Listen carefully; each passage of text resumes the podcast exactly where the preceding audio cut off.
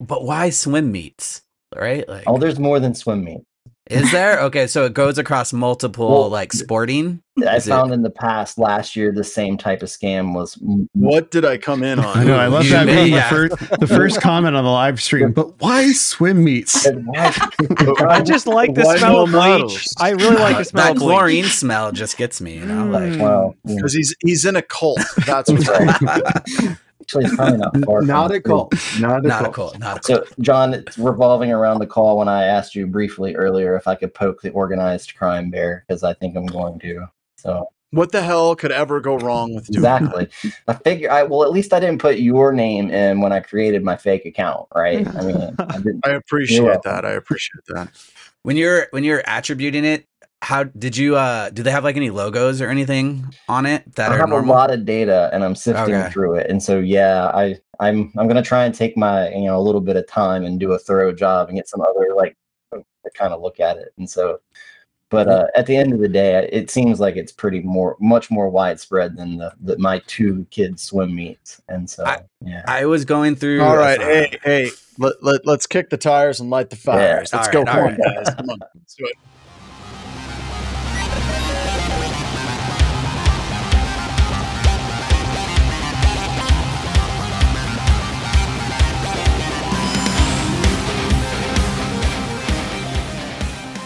Hello, hello, hello, and welcome. My name is John Strand, and welcome to another edition of Black Hills Information Security, talking about news.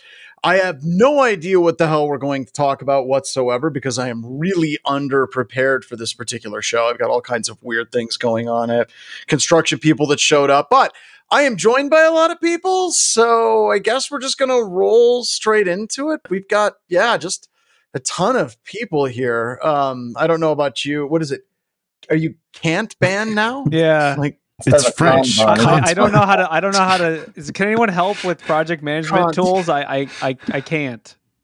So Emmanuel Kant has joined us because our perception of reality is completely dependent upon our senses and how we perceive the world, and it's impossible for us to be able to identify at higher realms of reality other than what our very limited sensory perceptions can give I, us. But yeah, I've seen the Matrix. Us, I'm here. There you go. There you go. Um, we also got Degree Absolute Charles. Thank you for joining us. We have Mike, as always. Thank you, Mike. By the way, dude, I don't know what you're doing for the lighting, but looks really, really good. Speaking of fantastic lighting, as always, a light in my life personally, Kelly Tarala has joined oh. us. Oh, just happy that you're here as well. um, Alex is here. And what do we got in the background there, Alex, today? We got a book. Uh, is your. No, I think I just have the. Uh... No, I just, the, oh, it's the, the same one as last fine. time. Same yep, this is fine. Time. Yeah, yeah. That's... Mannequin in the black. Blink three times if you need us to send help. So, all right. And we have Derek Banks has joined us, and he looks warm. He looks warm by mm. the light of the glow of the fire on his monitor. So, thank you for joining. Yeah. So, very cool. We have we have Wade, as always, or not always. Sometimes he's just texting, and that, that makes me sad. Because I like it when you're here, I, Wade. I, I've finally been elevated to like a meme. I feel like I'm you now. I have a picture of me as a mustached butterfly. It's pretty cool. There you go. Welcome to the world, man. At least your mustache speaking of, isn't the butterfly. Speaking of butterflies, Ryan is here, and I believe that Ryan has been hijacked by A I. He's wearing a collared shirt. Yeah, that's, uh, I'm not had, real, Ryan. He must have had a job interview at another company today. Nice. So, yeah, this then, I'm appeasing to Kelly because she she was like, Ryan, do you have anything but black shirts? Son of a bitch. All right, good. I'm gonna join. All right. And then we have Andrew on, who's spunky as always. So don't you have a webcast with us coming up? Yeah, Wednesday, uh, Wednesday morning we're doing a anti-cast on identity management. It should be a good cross-cloud comparison of all things identity and just how hard it is to get it right and how the odds are not, in fact, in your favor. I love how many of us have flannels. Even though they have collars. I, hey, I feel I, so I, left I, out. I don't have mine on. I, I feel sad. Welcome to the InfoSec Ned Flanders podcast. Yeah. uh, Whoa, neighbors. Oh dear! There you go. You guys were making you were all making me feel like underdressed. So there, bam. See now, it's it's like the, there's the Pop. the black shirt, and then there's the flannel, and then the one green shirt. Yeah, like one green shirt, which I got like stain all over it this weekend, so I couldn't wear that one, or I probably would be. But let's go InfoSec Crunch. Yeah, it's the Seattle edition. Oh my God, the Seattle edition. All right, let's get started. I'm just going to pick a random. Does anybody have a story that they really want to talk about, or do you want me just to grab one? I grab would really one. like to talk about Florida trying to ban social media. That was Ooh. Oh, are they trying to do a Montana? Tell us more, Kelly. Well, the article talks about the state of Florida wants to ban uh, young people, sixteen and sixteen to seventeen year olds, from being able to access social media. And you might be saying, well, why would the state of Florida um, kind of wade into this water? No pun intended, Wade. Nah. Um, uh, Uh, you know, I really, I, I don't know, but I, I, I think it goes into a larger conversation of, you know, almost every every state now has a data breach notification law. thirteen states have comprehensive privacy laws. And I think the state of Florida is kind of wanting to set the tone like California did with C C P A. Um, but interestingly enough is they've got a very lengthy explanation of what social, what a social media platform is. They've gone through and they've identified um, L M S systems, streaming services, all sorts of things. Um, but it sort of begs the question, is it really the state's responsibility or is it the parents' responsibility to, to manage um, how their children use technologies? And maybe Derek has an opinion on that. As the opinion, uh, as the father, but since you have children in that age group, because yeah. I'm out of that, sucker. Yeah. So as the uh, father of two uh, teenage daughters, I am all for the banning of social media, just across the board for adults too. Just let's just ban it at the national level. No, I'm kidding. I do think it's the parents' responsibility, and I think you know, I think back to when I was a kid. All all of the so obviously there wasn't. Well, there really wasn't. There was sort of the internet back then, but not what we call the internet. It was a while ago. And all the kids whose uh, you know, parents didn't let them watch T V or like be normal kids or eat candy bars and stuff like that, they all turned out to be meth addicts. And so yeah. um, I feel like that to a certain degree, and no one should take any parenting advice from me, you got to give the kids a little bit of Like te- you got to let them use the technology a little bit. They're going to be exposed to it. You cannot keep them from being exposed to it. Well, the government banning stuff always works super well. It, it does. doesn't have any it other. Well. It doesn't have any other side industries that I, it creates exactly, or anything. It's, exactly. it's fine. I, I think we should call so, this the Barbra Streisand yeah, social media my, law. My my real opinion is is I do think it is the parents' responsibility to make the call. I think that like all things. In moderation, like my my kids on their own put their phones down for two hours and do homework because we've talked about goals and they want to be athletes. Uh, that's because your kids are unicorns. Okay, so can we start? But can we start like a temperance movement for social media?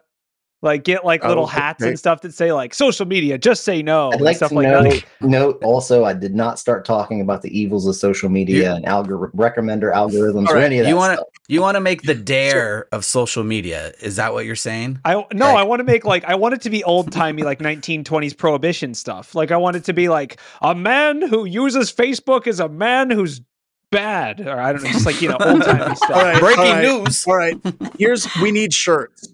We need old-timey shirts. So someone write this down. We need to create old-timey Tag Jason. templates movement All shirts right. for I'll, upcoming I'll put conference. It in the, in the T-shirt chat G P T generator. Put it in. Put it in. Um, all right. So let me let me kind of like throw this into an InfoSec. You know, it's like kind of quasi-philosophical. Uh, we had some people that were talking about the sh- social dilemma, which I think absolutely everybody should go watch that. Um, social dilemma absolutely should be one, but I think it's easy for us to fall into traps and basically say, well, it should be banned or it's all just parents' rights. But what happens whenever you have algorithms that are specifically designed to like try to hook people and addict people as much as they possibly could, can, right? And that's what the social dilemma goes into, is actually talks about how those al- algorithms are incredibly manipulative. And uh, that data can absolutely be used against us in very, very like systematic ways. I mean, if we want to get, since somebody was like talking about John Strand and deep cuts, let's go. Uh, let's talk about Edward Bernays, right? You know, whenever you look at um, uh, like Sigmund Freud and his view of, you know, how to do psychology and things, by and large, it's been debunked. um, whenever you're looking at like psychoanalysis and psychology. However, his cousin or nephew, I think it's his nephew, uh, Bernays, he actually found out that you could actually apply those things at mass scale and have tremendous impact uh, on the overall psyche of an entire country, which he was basically there for advertising and a lot of things that the government was doing insofar as setting up, um, uh, I think it was Nicaragua, I'm not sure. Um, but, you know, how to frame that as like a revolution for the people when it was really just the banana industry wanted to have no competition uh, down there. So when it, exactly, Bernays like the sauce, but totally different guy.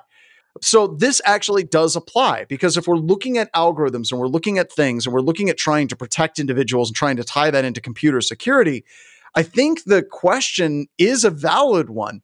Uh, these algorithms can be incredibly dangerous. These algorithms we have seen have actually been used to knock over entire countries. And like, it, don't, don't we think that there should at least be some regulation or some oversight for this? Because I agree, you know, the whole thing about parents should have the decisions and things like that. But usually you expect people to make decisions when they have adequate information to make decisions. And right now I feel with like people that make laws, they sure as hell don't have the ability to make those decisions. Parents don't have the ability to make those decisions. And hell, whenever these people testify in Congress and they get asked, how exactly does this algorithm work? They're like, I don't know, I don't know man. It's artificial intelligence. It just kind of does that. You want a Kit Kat bar? It just... It's really, really good at that thing, and no one really knows how it's actually doing it at some level. I just so, don't think a lot of people I don't come out of that space. I don't think are you just could, like it's scary. Run. That, I really so don't think you could make a law or regulation that wouldn't just create ridiculous unintended consequences of like, now all the social media is talking Spanish because that wasn't regulated when they made the law. I don't know. Like there's there's yeah, like.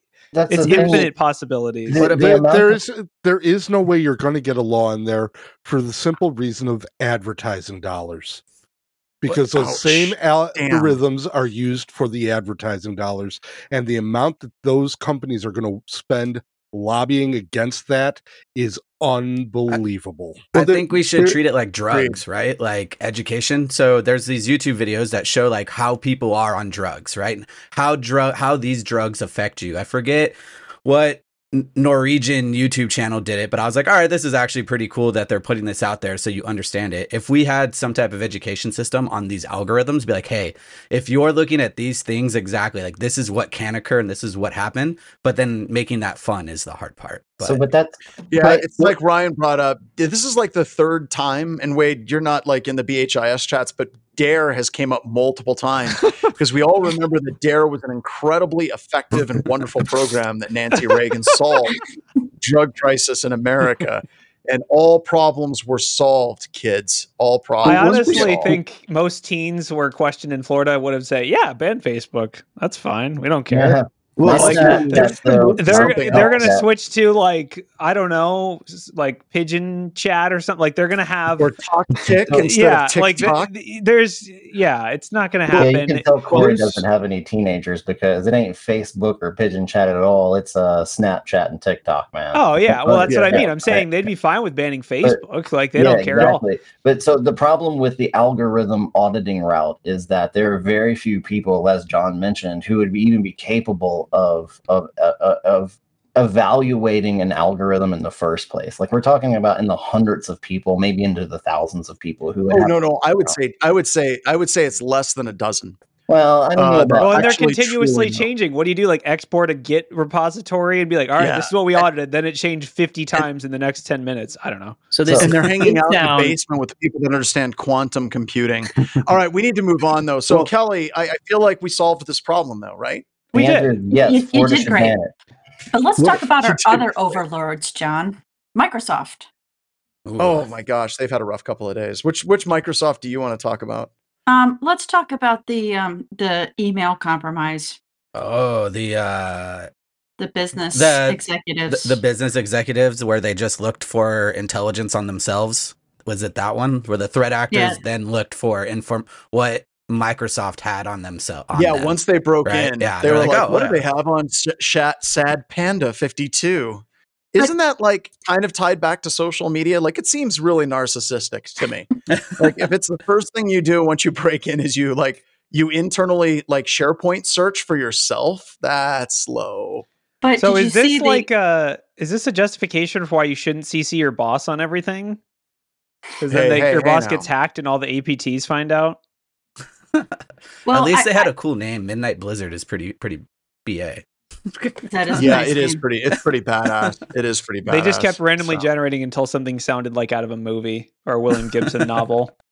And it was, uh, how did they get in? Was it, it a was test account. password guessing? Yeah. Yeah. It was a test yeah. account. Yeah, yeah. Password guessing and a test account. Now, would it, did they have any, did they have any mention about two-factor authentication or bypass, or was it even, I mean, it's enabled? Microsoft. So they had R O P C as a feature. Yeah. It Single says, factor uh, auth. Yeah. It says the account was not protected by two F A. So yeah. a, a brute force attack, which means password guessing. Yeah, but the account was not. So I, I'm going back to I'm I'm, I'm just going to keep you know pull out my soapbox because hell, that's what B H I S is apparently for me. Lack of two factor, folks. It's got to be a high finding in every single. No, John, that this goes is a out. test instance. It's fine. Is, no, no, this is it's the worst fine. though. It was a senior leadership, cybersecurity and legal, right? So when you ever you see a oh. cybersecurity person that has a summer or winter password, I puke so hard. And they just add yeah. a whole bunch of digits at the end of it, just though, like, oh, that, I'm going to get past that. You know but... what? I think we should tell Microsoft they should use Microsoft uh, Azure A D password filtering. You know, I really think it'd be helpful for them. Maybe we should send them a recommendation yeah. to their own help page. We should. Don't we worry, should John's going to give them a John's going to give them a critical on their next security. yeah, John's going to do their pen test, John, like John Strand does. Andrew, Andrew, you've been on some shows. We've talked about it, but I think the last one we talked about. We one of the things that came up is it's incredibly difficult for organizations, especially with like cloud computing, to turn on two-factor authentication everywhere, and that got a bit dicey. Um, insofar as a conversation, what are your thoughts? Like, is this something that organizations just bite the bullet and say, "F it, we're turning on two-factor authentication if it's facing the internet directly, just do it"? Yeah, I think you you pretty much got to go for a hundred percent or nothing strategy. You know, there's plenty of different ways to sidestep the whole, like, we can't do this for machines or we can't do this for outside in synthetics testing. There are so many good solutions today. There's almost no excuse anymore to go with exceptions from your two F A policy. I don't care if you store the, the T O T P secret seed in a password manager and you use a command line to go in it's and generate those somewhere. six digits. Just enforce it across the board. But we're still not seeing the adoption that we really want to see for, for two F A universally. Now, would it, okay, so that's another question I want to ask. What do you think, especially uh, like the areas that you're working in, percentage-wise, do you think of, organ like what's the percentage of organizations that have adopted two-factor authentication? We actually have a in- stat about that in this year's Datadog State of Cloud Security that showed that it was getting better, but I still want to say it's like fifty-six percent. That's not enough that's for not big hacks. Shabby. That leaves plenty yeah. of room for big hacks. It leaves plenty of room for like employment and job.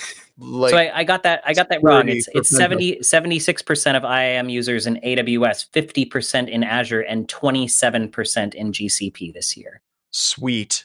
Sweet. So G C P's growth industry for pen testers. Got it. So I think what, this okay. has a lot to do with like the onboarding flows for these respective clouds, and when new customers come into their environments, like how much does a cloud actually advise you or shame you into doing the right things as you kind of onboard and, and set things up. And uh, some some onboarding wizards are better than others. Some awareness programs are better than others. But you know, really, again, I'll just say it one more time. There's there's really no excuse for not using two F A for one hundred percent. Of your users, cool. regardless of your I D P, regardless of your cloud, there are good solutions. This was really right. a P R. We also fail, have some though. more free consulting that you need to give because now your help desk support. Here it comes. Uh, does A W S still only allow for one physical key for M F A? No, for, for root accounts, they actually have changed that. So it, it used to be that they only allowed one second factor for, for the first user that you ever create, the root user. But that has changed very, very recently. In fact, now they even allow you to enroll two WebAuthn tokens. And if you are an A W S Identity Center customer, you can actually enroll multiple second factors. So you have a, a series of recoveries. Because it was always like terrifying to think, hey, if I have my second factor on my keychain and my keys go over the side of the boat, you know, hypothetical scenario, this definitely never happened to me, but what do I do? Do I have to go through this painful reset process? And I think just that alone has prevented a lot of people from onboarding to two F A is, is thinking about the recovery if they lost that physical second factor in a lot of cases. Yeah. So this Very is, cool. I think this is just a P R fail from Microsoft, because all they had to do was just say it was a honeypot and it was intentional. That was like, why didn't, we do. why didn't they do Wait, that? What? Why didn't they just say it was on purpose? Duh. This is totally, we're yeah. just monitoring the attackers, hack back. So the Azure side of things is really interesting to me, right? Because a lot of people that use Azure Cloud, or, and I assume that Microsoft uses to some degree Azure Cloud internally, they also use a third-party identity provider. The identity partner is so, the identity provider is so separate, you can know that the context of a user, like the authentication context, the I P address, the attributes of that user, the fact that there's no in-browser cookies are so wildly different. Why the heck did this not trigger, you know, like a high or a maximum risk alert, especially if it was a test account? There are a lot of other known things, two F A aside, you could have alerted on to know that this activity was very unusual. Yeah. Also, password filtering should be a thing. It's the default now in Azure, so I, I don't know, whatever. Sure, just like all that aside, like we can pick on the password and we can pick on the two F A, but we can also pick on the detection and response kind of side of this, because you can yeah, assume suspicious user, user behaviors will yeah. always be bad, and we all have jobs because often user behaviors are not aligned with best practices. But no. what what was going on in the S O C that day? Well, they didn't so, have logs for the test uh, test instance. You you know that's probably what it is. They didn't we just have accepted the all the test accounts because the licenses were too expensive. Oh yeah, Defender yeah. for enterprise yeah. or uh, whatever de- test accounts you, all the risk, time. Monitor risky sign-ins. That's an expensive checkbox for Microsoft. Okay, cool.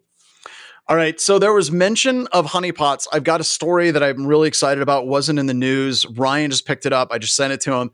Um, it's in the M I T Technology Review. It's a tool called Nightshade. Um, this tool is a data poisoning tool that lets artists fight back against generative A I. It messes up with the training data in ways that could cause serious damage to image-generated A I models.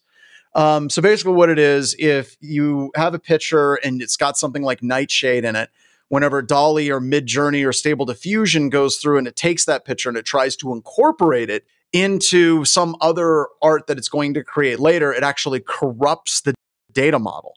Uh, while this is really, really cool, and I think it's neat, there's a lot of ways around it, but I think it gets into a bigger, um, it gets into a bigger sort of question around how in the hell are we going to deal with poisoned A I models? And I would love to get the get the feeling from the people that are on chat and Discord and on LinkedIn and things like that. But this is actually something that's kind of been eating me a lot with artificial intelligence. Whenever we're talking about A I that's being used for mathematical models, or we're talking about A I that's being used for just even natural language processing, or we have A I for pictures, or we have A I, God help us, for medical things, um, or- you you can absolutely mess with those data sets. And you can have that that serious poison. And this is just a visual example of what can happen.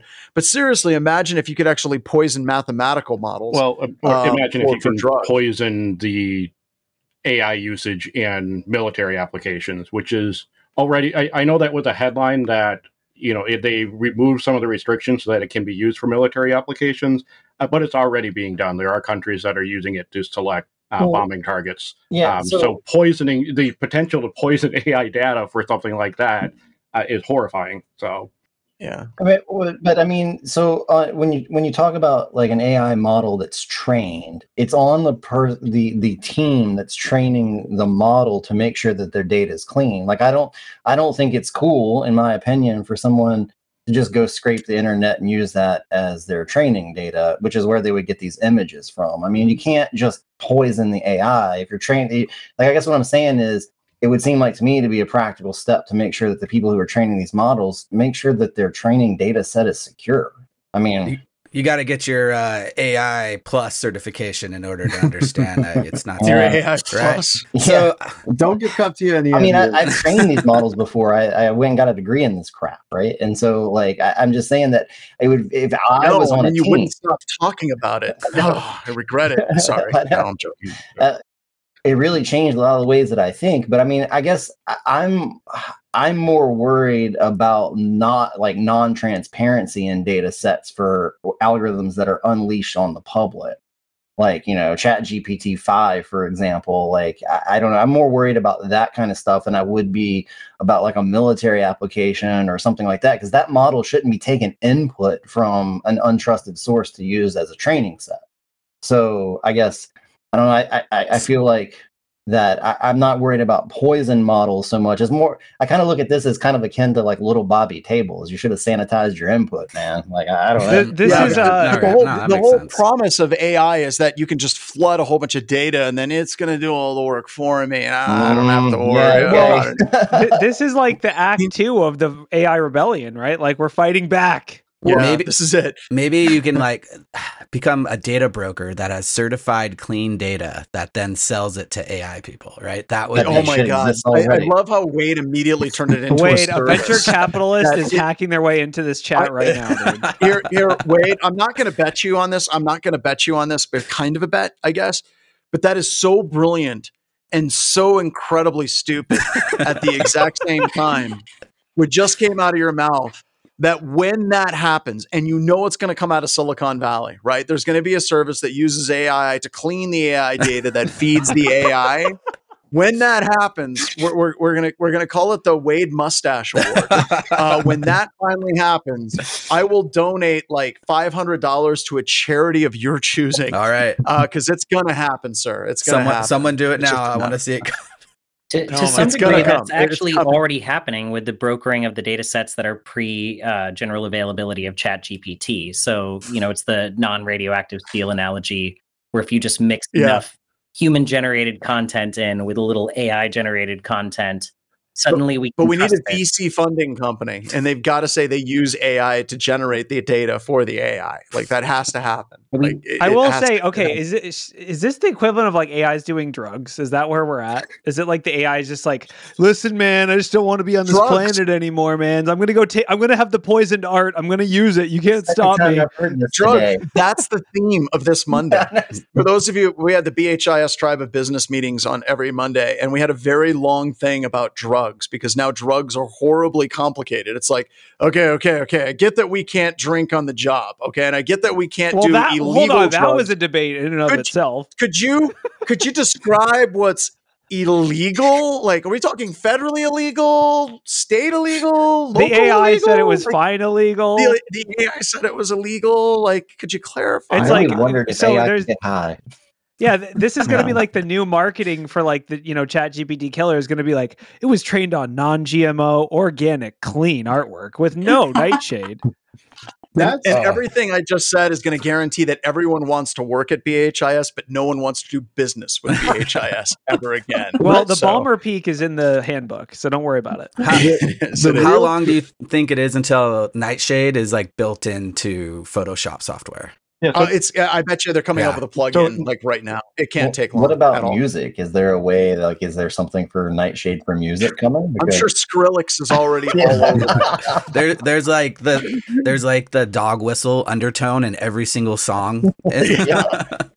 so, so that's the real Turing test. Is when A I starts getting high, that's when you know it's actually. Self-aware. Self-aware. Nice. When your A I is high, hey, you know maybe, you're pretty maybe high. Maybe we answered the question that maybe Nightshade is how the A I gets high. I mean, that's what I think. I, that's my that's I my think theory. That they, I think that they already did this. What's that guy that's uh, that does "We the Best Music"? I think that that was like an A I generation. D J Khaled? It was like every song. Another one. Yeah, D J Khaled has got to start with that every single time, so it works. So, as we just pissed off all the D J Khaled fans out there. So I want to move on to another story. I don't, I've got it in the notes here in the private chat. It's from Dark Reading, and it says, it says three top priorities for C I S Os. Now, for those of you that are on the panel, don't look at it yet. Don't look at it yet. I want people, and if, if you're listening and you're typing in, what do you think is the number one priority in this article for C I S Os? Spring twenty twenty-three. So, well, spring twenty twenty-three, banning it. All right, what else? A I M L. Zero trust. A I M L. Uh, Zero like trust. Is, no, that's old. That's old news. No, that's Zero old. Crypto, no, that was crypto miners, crypto stealers. Ah, no crypto way, no miners? way. They don't care about crypto miners. Not anymore. X D M R squared, whatever. Maximizing. C- wait, wait, wait, you're on fire today, man. Yes, wait, yes. wait, killing it. D E C. Good God, X D M R squared. You're like a big idea man. Yeah. It's like paper clothing. I'm, you're done. You just throw them away. I'm secretly becoming I'm gonna, a sales engineer on the side. So uh, get ready. I'm going to feed tuna fish mayonnaise. We're going to cut out the middle step. So. Okay, all right, wait. So we got all the stuff. Ryan, scroll down. I, I, the okay, one the fir- I already looked at the first one. Is it just like make a shell corp for yourself? Like I no, no, scroll down. Here it is. Number one is defend Whoa. yourself against physical liability. That is not what, what I How does that about. even? Uh, that, no, what? What is no, this? I, okay, I, I, no. This popped up in my feed. By the way, I've gone back to R S S because Reddit was sucking my soul away, and Twitter is just awful.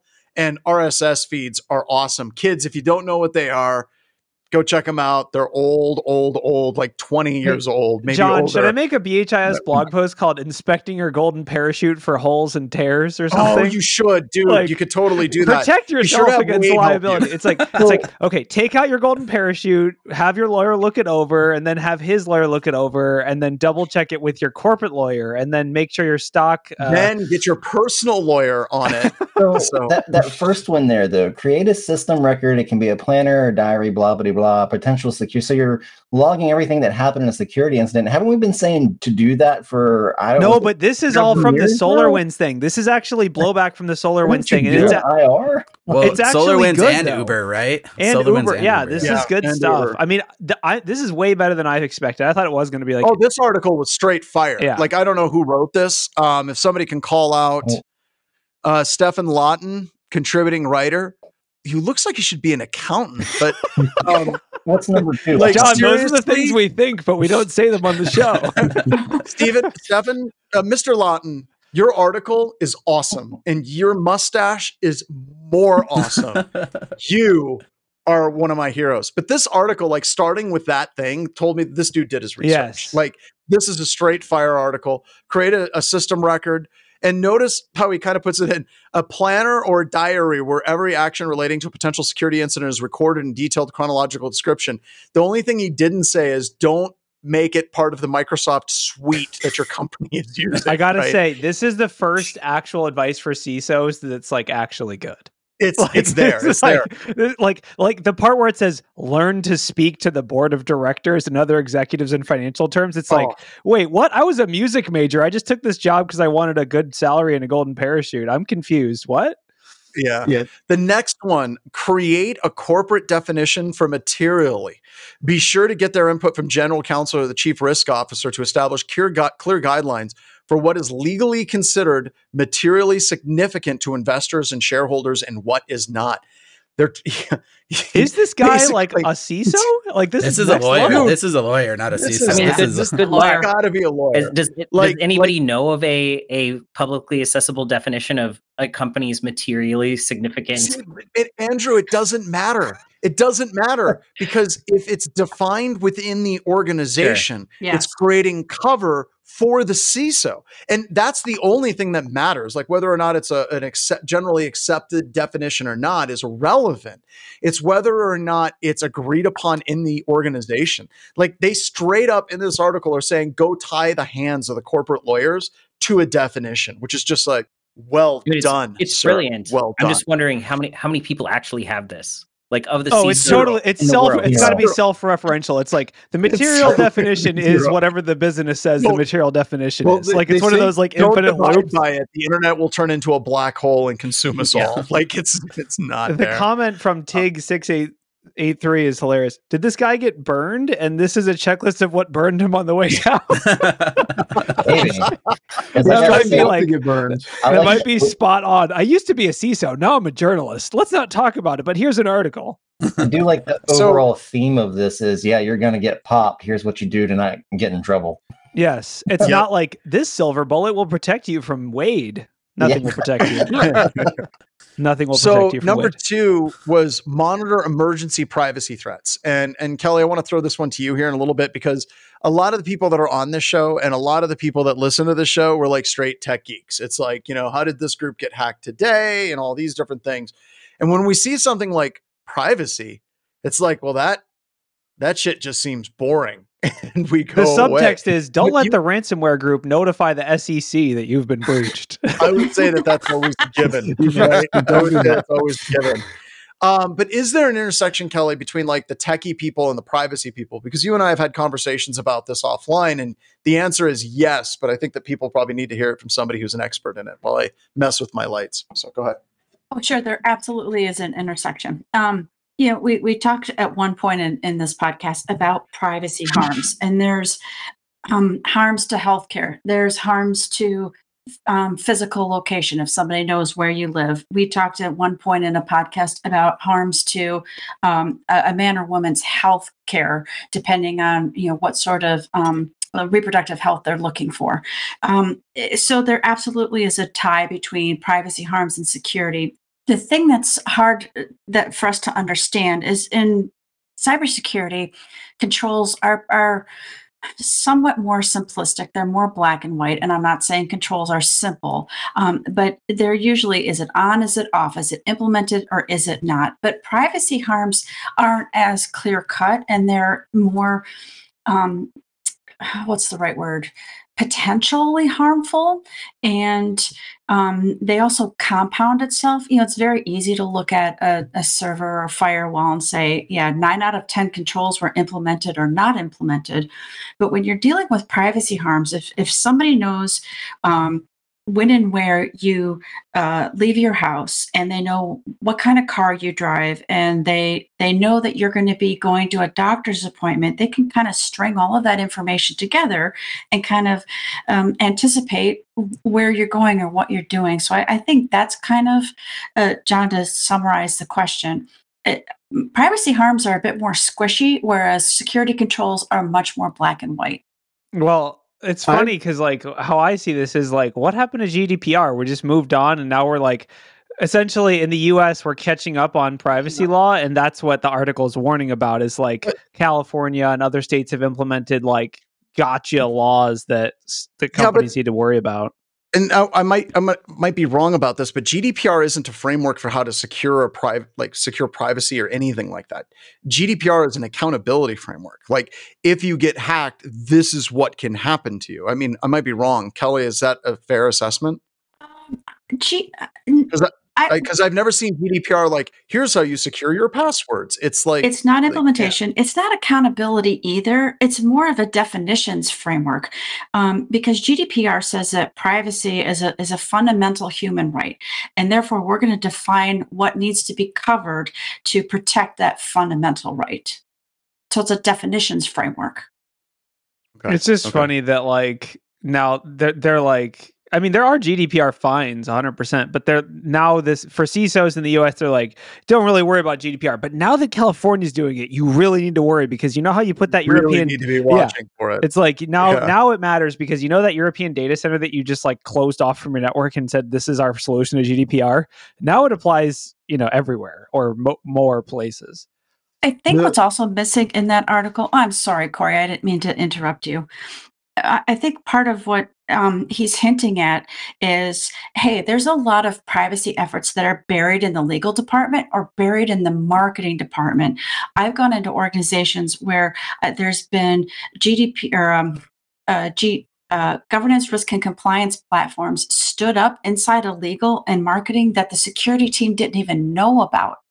So I think what he's saying is there's going to be a merging of privacy operations coming out of legal and marketing and being more intimately tied to security operations. Okay. Uh, I also, with the privacy arms, um, with data brokers and, and just the leaks that are out there, anybody who's done OSINT research, the, the privacy harm could be ten years, twenty years down the road that somebody decides that they've got something against you, or they want to do some research, or a future employer. That harm could come later on when nobody's even thinking about the breach that happened. Yeah. Yeah, for sure. I mean, the, the privacy harms thing is a good angle. I think I, I, I wish more C I S Os were considering privacy just as a general like thought experiment. But the last one is like an interesting, like it's kind of a marketing pitch for another tool, so they had to throw that in there. They had to throw in like, well, okay, yeah, there is there is yeah. one thing you have to buy, and that's they're calling it third-party third risk management risk providers. Management. Yeah. So it's like, yep. What is this? You just throw in all your third parties, and they're like, oh, you use Microsoft risk critical. Yeah. Like, how does that? I don't know. Oh my god. Like, I don't know. Yeah, well, it's a little bit of a honeypots. Therefore, it's good. But this article is sponsored by Security Scorecard. Well, no, yeah. it's it's actually sponsored by Prevalent, which is a third-party risk management provider. But I mean, it's not actually sponsored, but that's who get that's the quote from the article is that person. But yeah, I mean, yeah. I don't know. The third-party risk is always there. I do think it's real, but it's funny to imagine like purchasing a third-party tool to assess all your third-party tools. It's like, okay, how far deep does this go? It's like, uh, uh what? I and it's going to have A I built into it also. It's like we we, we looked at all the third-party platforms you use, and then we used A I to think about all the third-party platforms you might use. And if you were thinking mm-hmm. about, you know, I don't know, it's just like, why? I read it slightly differently than you guys did. I read it as, hey, I'm talking to the C I S Os here, but let's get um, a wider perspective of the organization as a whole. And maybe you need to be talking to other departments and understand how they're m- managing third-party risk. If it's physical security, if it's logistics, if it's, um, you know, account management, H R, I, I guess maybe I, I looked at it a bit more broadly than just security, third-party risk. Yeah, you said you guys. I agree with you, Kelly. I, I we actually have clients that are in the process of mapping out like third-party data sources and assessing risk internally, right? They're, they're not buying a tool. And so I, I kind of read it the same way, that it's like more of like you should know where all your data is going kind of thing. Yeah, good point. I mean, uh, it, they talk about creating a cross-functional supplier risk management framework, which sounds C I S O su- speak. So that's C I S O so speak, sweet. But I think as a concept, it ties like, let's segue here because we're talking about third party data breaches, which are like the standard one. But, you know, let, now let's let's go over to Steeler Log Corner where I live and oh, that's uh, what I was talk about the, let's talk about the new data breach, which when I looked at it, I was like, I already had all this like six months ago. Yeah, I, I, I, I want to sell this. Steeler Log Corner was a bad part of the internet, man. How do I sell? It basically makes me think, John, should we sell all of our breach data for crypto? Currency and then use it to buy more? Is that a bad idea? Yes. I, I just think that that's a self-licking ice cream cone at that point. I'm joking. I wouldn't do that. But yeah. this no. data... No, of course not. Basically... I uh, hear you. yeah. The uh, right. the link, Ryan, is the... Uh, there's a Troy Hunt article about it. It's kind of gotten a lot of press. I read this like from from my perspective. It's like... This is a data source that was new to people, but if you've been connected into the data breach world for a while, this won't be new to you. This list is actually pretty like sparse compared to the data sets that some of the Steeler logs generate. So basically it's a database that's being passed around, one hundred four gigabytes, credential stuffing list, um, but it's all s- sourced from Steeler log data. So it's you know, it is what it is, but it's yeah, definitely, I mean, we're talking about third-party risk. You can go find in this data set, most companies' third-party accounts on some shadow I T tool that the legal team set up or something like that. That's yeah, really what it, yeah. And and all of this stuff is still searchable on the internet because I, I kind of had to do a little bit of a sigh when they had the line of like the now defunct illicit dot services website. And I'm like, oh, Troy, It's not it's now not defunct. defunct. It's, it's just search dot zero t dot rocks. Yeah, yeah. Or, it, wait, it's a different. Yep. zero t dot rocks. Yep. Um, so, it yeah, it, I mean, it's still there. So, and I, I used it um, earlier today, which getting into like the, the aspect of like the usability of it, like I looked at it because there is that potential, you know, again, getting into privacy stuff of pivoting, and well, I'll get to this in a moment, of pivoting to Uh, attacking like personal uh, email yep. accounts and personal phone numbers. And the fun thing was that as I was writing that up to deliver that talk to leadership, we had those types of reports coming in being like, hey, here's reports of people. They're they're getting hit up on their wet- WhatsApp by this our C E O. They're getting hit up by on their personal email accounts. And it's like, how are they connecting your work email accounts to your personal email accounts? And I'm like, okay, just go look at this website, search somebody's, you know, just search the domain of you know, a company, go like, you know, at b h i s dot com and you'll, I don't know if B H I S is in there, but you'll find your end users and you'll find that similarity score tying them to uh, personal email accounts and phone numbers and addresses and maybe even license plate numbers and just all of that aggregated together, that's a nightmare and goes back to our previous article that, yeah, C I S Os need to uh, consider those privacy implications, because now you have that. Adversaries know that you're going to have at least some controls in place around your corporate assets. So they're going to engage with you on social media, on WhatsApp, on your phone, on your um, personal email addresses. And that's just going to be a, a new nightmare for C- CISOs to have to deal with. Oh, if you want like a snapshot of how I'm using this data for red teaming, I am today backdooring macro documents from some person's shadow I T created uh, project management tool. So like, think here's the scenario. Marketing team creates a shadow I T marketing tool that they're using for their marketing stuff that isn't tied into corporate security, doesn't use the S S O or anything. It's just something they created with their team. Then one of them gets compromised. The credentials are leaked. I log into this tool using their corporate account. I see they have a bunch of documents floating around. I'm downloading all these documents. I'm putting malicious macros in them. And that's my third party attack, right? So it's like, that is literally red teaming tactics. And if we're doing it, you know that threat actors are doing it too. And that's yeah, where the third absolutely. party risk comes from. Very cool. I wonder uh, how many companies that are listed in that database are companies that also charge premiums for single sign-on as a capability. They put it in like the enterprise tier. Oh man, enterprise so thing. many. So you could just all you could never get it through yeah. the third-party risk tool, because all of a sudden it would take you six months to onboard that thing that you just put on your team's credit card. Oh, I, I love I love that you thought of that, because you know that's like definitely going to prevent this any of these T P R M or whatever we're calling it. T. I don't, whatever. Yeah.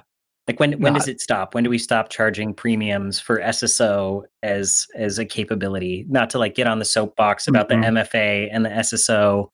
No, I like it. Again.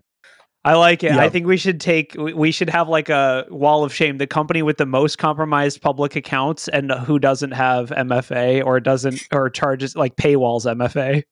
That is, that would just be, that a, that would a just be a quadrant that is worth oh. creating. Like it's like, I think we should. You that. have That's a, a massive con- amount of breach data out there, and we, you paywall M F A. Have, you are now in the bad hey, quadrant. Corey, we have the data. We do. You just need to like get a flying monkey to go do it. We do. And yeah. Wait, we is do. It, make this is it still copying from one place to the other? Wasn't that going to take like six months or something? No, no, we I have we the data. I, I listen. If someone wants just all the data, just just. It's fine. I'll, I'll mail me a hard drive. Like you mail me a hard drive. I mail you back a hard no, drive. It's no, fine. I don't no, want all the data. No. Corey does not speak on behalf of Black Hills Information Security or anybody at Black Hills Information Security. Oh, wait, I was talking Security. about cat pics. He was talking about specific Black Hills Information Security vetted and full background investigation employees that may want that hard drive. We'd be happy to share it in offline capacity. Cat pics. No. It's just a bunch of cat pics. Memes. Memes. For cryptocurrency in a parking lot. Physical bitcoins oh, well, that's only. Fine. As, as long as it can't be traceable, and you know, it's got to meet at a Dollar General. Mm, just do it there. It's so. all public data. That's all I'm going to say. It's all public data, but we have a lot of it. So pretty soon, Corey's going to come to me and be like, "I came up with an idea. Uh, I think we've got our own search engine here now." Um, oh, all right. Well, let's let's pick another story. What else do we got on the stack? I went through all the ones that I was super excited about. The um the the. Oh, what was it? The the Mac? I'm sorry, I can't remember the. Oh, the um, I'm looking at this Mac wonderful apps, site. The Jamf discover discovers Jam. new malware disguised as popular Mac O S apps, and the what, one apps can't get yeah. malware. I'm a P C. Wait, no. That really scares me in there is uh, one of them was Microsoft Remote Desktop. Haha. What? Well, hey, let's talk about Jamf just for a second. So do you remember, it wasn't too long ago, what, maybe a couple of years ago, where a lot of Mac users were saying, I don't need any sort of endpoint protection on my Mac. It's an Apple. Who cares? Now, I think this just is another great story to say, hey, a- Apples are nothing special. Well, Jamf no, is a, like, there's, there's Jamf a good is argument. A, well, Jamf is an M D M. There's a good argument it. that Macs and Linux machines are actually behind the curve from Windows eleven in terms of, of security, because they haven't been targeted like Microsoft operating systems. I got to say, from my times as a pen tester, I was way more successful with Macs and Linux when I got my hands on them Like, yeah, I would say yeah. like as an operational target, like Mac is a, has it has a little bit more uh, frustrations getting things going. But once you're doing post-ex, you're yeah, like you're good. Once you get past that barrier to entry, you are just like in. Yep. Um. So, yeah. Yeah. I, I still, you know, this gets into a Mac question, but yeah. And, and aren't the sales like down like forty percent year over year for Macs anyway? Like they're becoming an even smaller. I mean, I like, could segment. see it Corporate. because if you bought any of the Apple Silicon stuff, there's basically no reason to upgrade after that. Like they made it so good with Gen one that like, there's nothing, there's no reason to go from like, like M two to M three is like, I don't know. It's like slightly better and slightly more power efficient. And like, but you're like M one is still fine. So who cares? Like, I don't know. That's how I read yeah. that. But yeah, I, I mean, I, I think like my Mac. So, okay. What is the actual angle for this? Is it just like adware? Like how are they delivering this malware? Cause obviously it can't be in the App Store, I assume. Charles. Oh, uh, it is being distributed through pirated software hosted in China. Oh, yeah. Okay, so it's not the Apple Store. No, but yeah. it, it and that's weird because like if you try to download um, software directly from the internet and run it not through the Apple Store, you have to like do this weird. Oh, you have remember. to like, like yeah, you, right click. You have to. You have yeah, to send yeah, your jobs, your fingerprints. It's a whole thing. the, yeah. the user journey is not that bad if you download a unsigned or suspiciously signed binary on macOS because you double click on it and then it throws up a prompt that says, hey, this is like signed by a software vendor that we couldn't identify. And then you click a button in that prompt and it takes you to the exact dialogue that you need to click the button in that says, just go ahead and allow this anyway.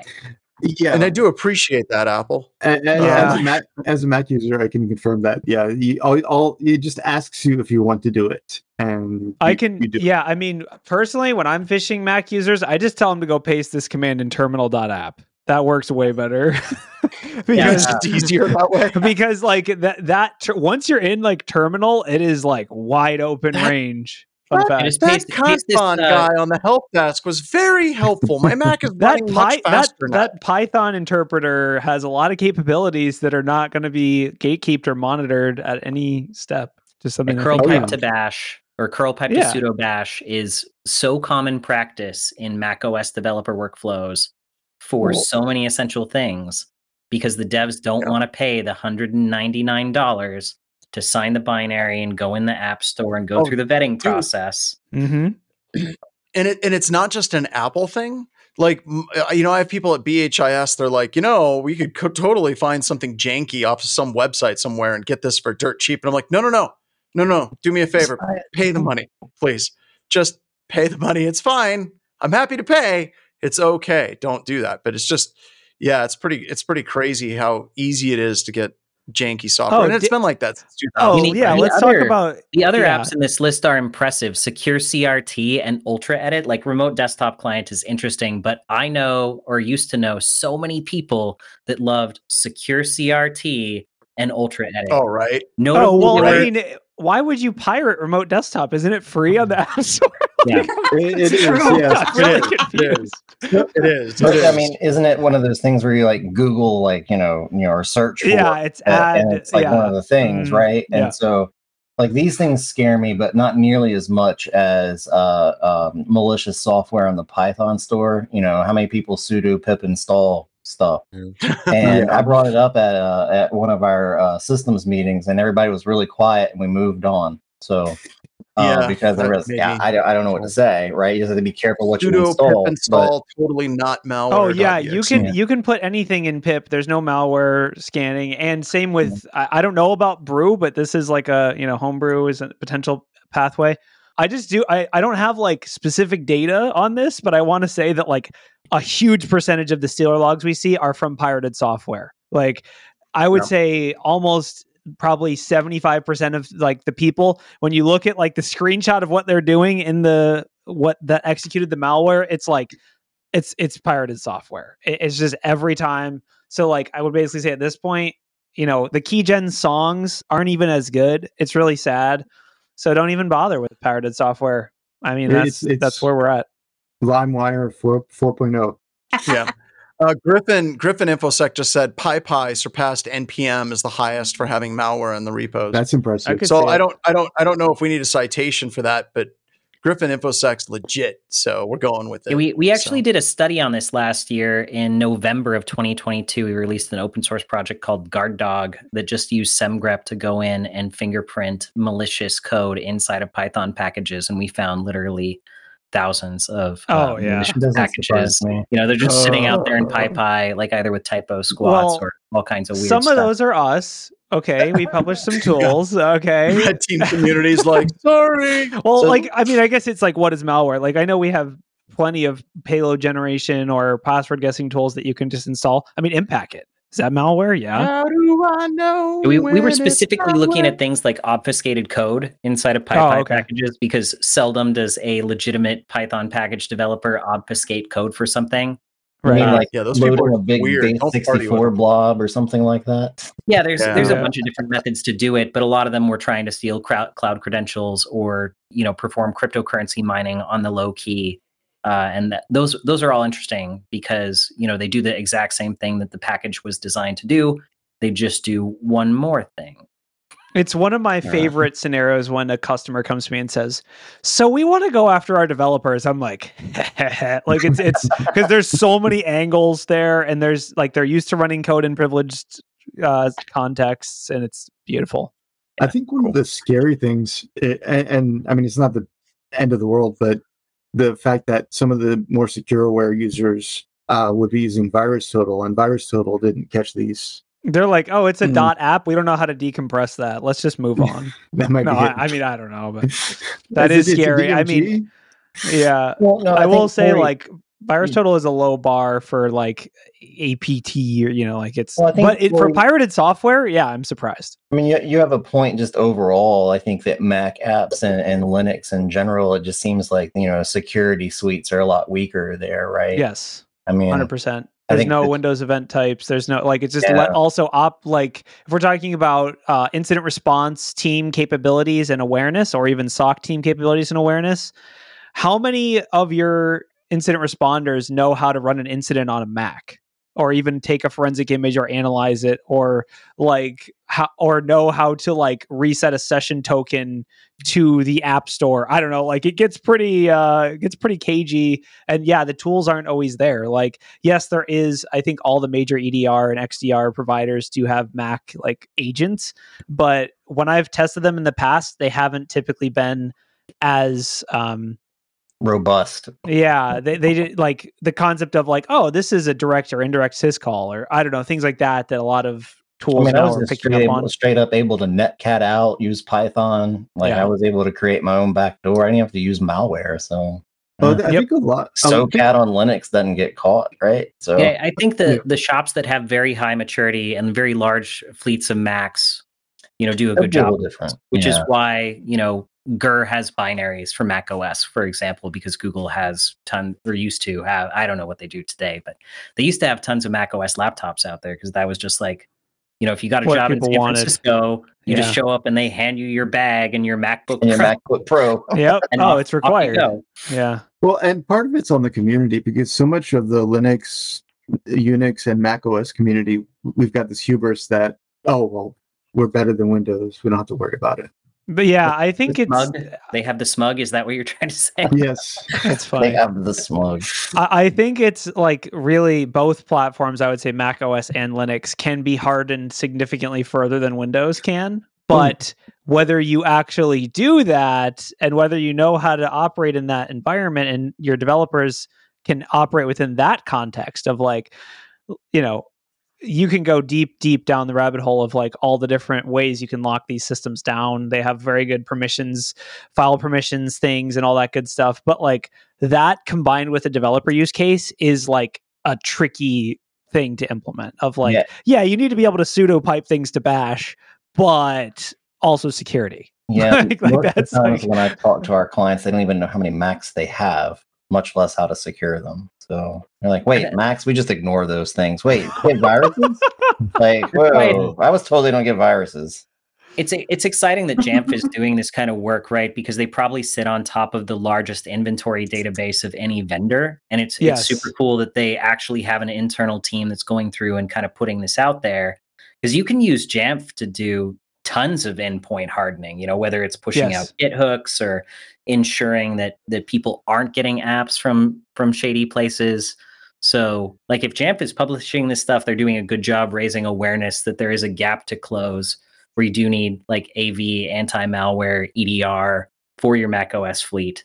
Yep. And I, I yeah. think it's cool to see yeah. that from a company that is the size of Jamf being this transparent.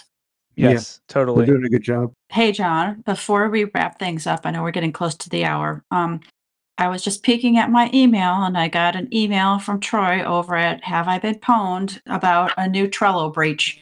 So those of you who have accounts on Trello, you may want to check that out. Yeah, I looked into getting that data set and the, I was like, hey, can I purchase this? And the seller was like, give me an offer. And I was like, what is that even like?